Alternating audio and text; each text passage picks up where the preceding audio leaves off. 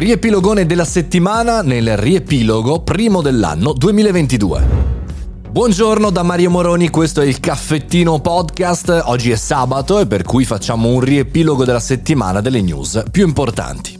Lunedì abbiamo cominciato a parlare di un caso di molestie su Horizon, la piattaforma chiaramente lanciata nel metaverso per Meta, Facebook chiaramente, che ha gli stessi problemi purtroppo della vita reale e purtroppo anche dei social media. Nuove piattaforme, stessi problemi.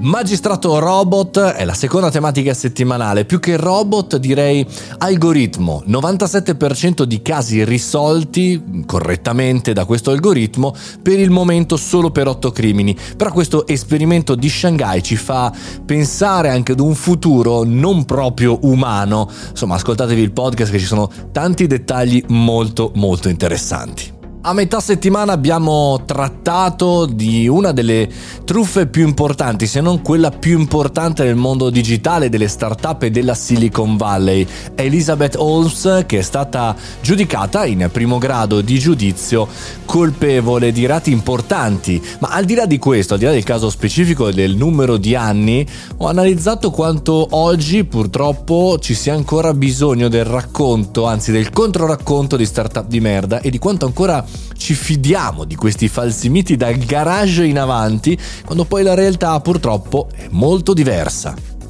6 gennaio arriva la Befana si festeggia, ma nel giorno dell'Epifania ho voluto svelare uno dei progetti del 2022, ovvero la millesima puntata del caffettino la farò insieme a voi, insieme a 10 di voi che si potranno candidare su www.mariomoroni.it slash caffettino per potermi ospitare a casa loro, in ufficio, in una piazza, ovunque voi vogliate, chiaramente utilizzando tutte le precauzioni eh, per la pandemia in corso, ma ci incontreremo, ascolterò i vostri progetti e prenderò eh, insomma questa occasione per conoscervi più da vicino.